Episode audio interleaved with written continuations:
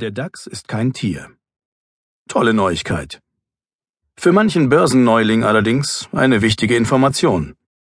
Ich habe mich entschieden, das gleich zu Beginn zu erwähnen, weil diese Botschaft schon einmal für einen wahren Ansturm von Mails gesorgt hat. Einst hatte ich die Maus aus der gleichnamigen Sendung zu Gast an der Börse und habe ihr erklärt, dass der DAX ein Verzeichnis mit 30 börsennotierten Unternehmen sei und eben kein Tier.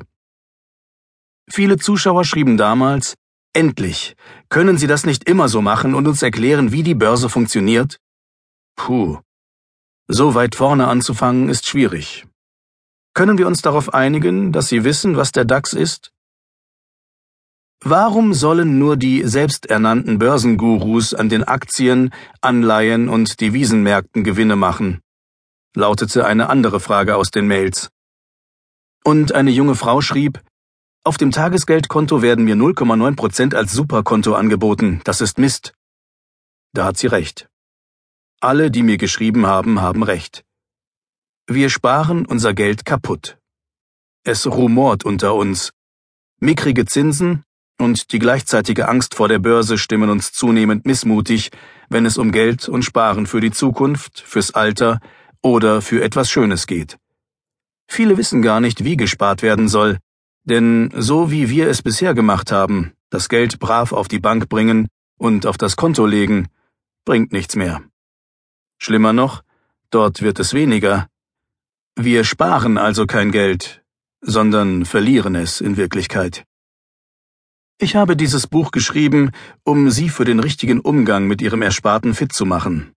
Oh nein, nicht noch ein Börsenratgeber, denken Sie jetzt vielleicht.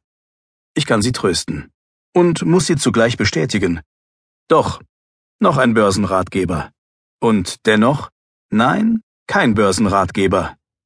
Verwirrend? Sie werfen zu Recht ein, es gibt schon so viele Ratgeber rund ums Geld.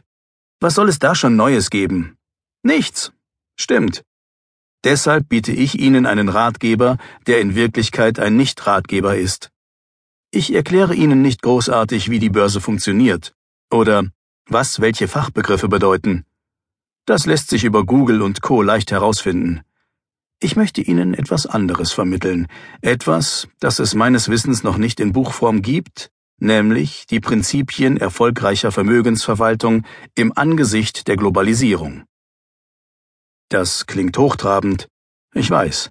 Es trifft aber genau das, worum es mir geht.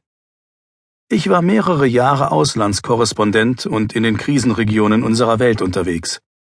Da sieht man einiges und lernt viel über die politischen Verwicklungen.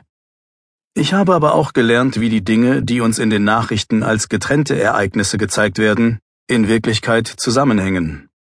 Diese Zusammenhänge sind es, die die Wirtschaft, unser Geldsystem und damit unser Sparen beeinflussen. Das klingt vielleicht abstrakt oder nach einer wilden Verschwörungstheorie. Aber hier liegt die Essenz für einen modernen, zeitgemäßen Umgang mit Geld. Die meisten Geld- oder Börsenratgeber beinhalten, wie das Finanzsystem funktioniert, welche Anlageprodukte es gibt und wie man mit diesen Geld anlegen kann. Soweit, so gut. Aber eines wird dabei vergessen. Wie kommen überhaupt die Kursentwicklungen zustande, von denen Erfolg und Misserfolg des Geldanlegens abhängen?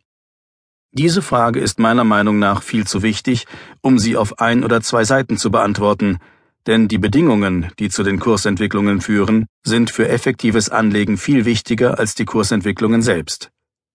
Diese sind nur das Ergebnis vorheriger Entwicklungen, und solche können überall auftreten, weltweit, regional, lokal. Wer die Entwicklungen in der Welt beobachtet und einschätzen kann, der weiß, wie sich die Kurse verändern werden und kann viel besser sein Vermögen planen als jemand, der nur mit theoretischen Zahlen beschäftigt ist und gar nicht mitbekommt, was um ihn herum geschieht. Daher möchte ich Sie einladen und ermuntern, Sparen nicht nur aus finanzieller Sicht zu sehen, sondern auch aus einer größeren, globalen Sichtweise.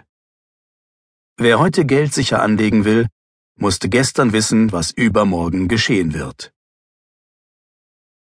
Die Welt als Kugel Die Welt ist eine Kugel. Was Pythagoras 570 bis 510 vor Christus